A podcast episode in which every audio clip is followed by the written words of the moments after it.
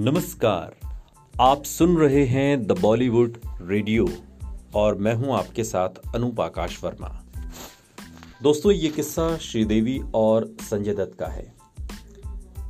हर actor actresses के दौर में एक वक्त ऐसा भी आता है जब वो उसके करियर का गोल्डन आवर होता है। 1980 का दशक श्रीदेवी का गोल्डन आवर था।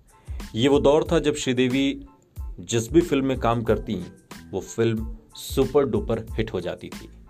साल उन्नीस सौ तिरासी में आई फ़िल्म हिम्मत वाला भी एक ऐसी ही फ़िल्म थी जिसमें जितेंद्र के साथ श्रीदेवी की जोड़ी को दर्शकों ने हाथों हाथ लिया था।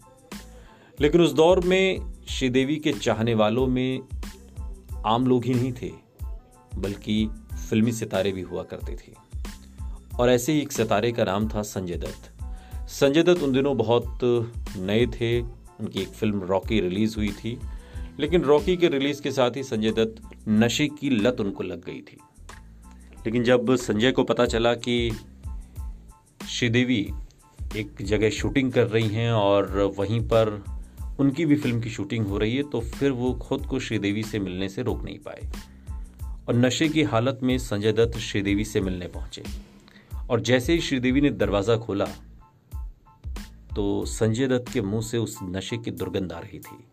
आँखें बिल्कुल लाल थीं और एक डरावना सा चेहरा लेकर दरवाजे पर संजय दत्त खड़े हो गए।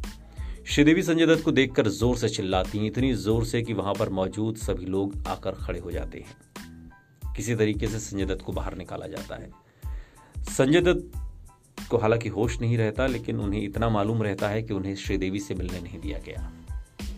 संजय दत्त इसे अपनी बेजती समझते हैं और किसी तरीके से श्रीदेवी खुद को संभालते हुए कमरे में बंद कर लेती हैं।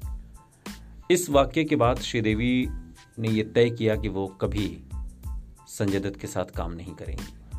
लेकिन धीरे धीरे हालात बदले और फिर परिस्थितियाँ जब अनुकूल हुई, तब संजय दत्त और श्रीदेवी ने साथ में काम किया। लेकिन ये बात श्रीदेवी आखिरी दम तक नहीं भूली। कि संजय दत्त ने उन्हें ड्रग्स के नशे में परेशान करने की कोशिश की थी। सुनते रहिए द बॉलीवुड रेडियो सुनता है सारा इंडिया।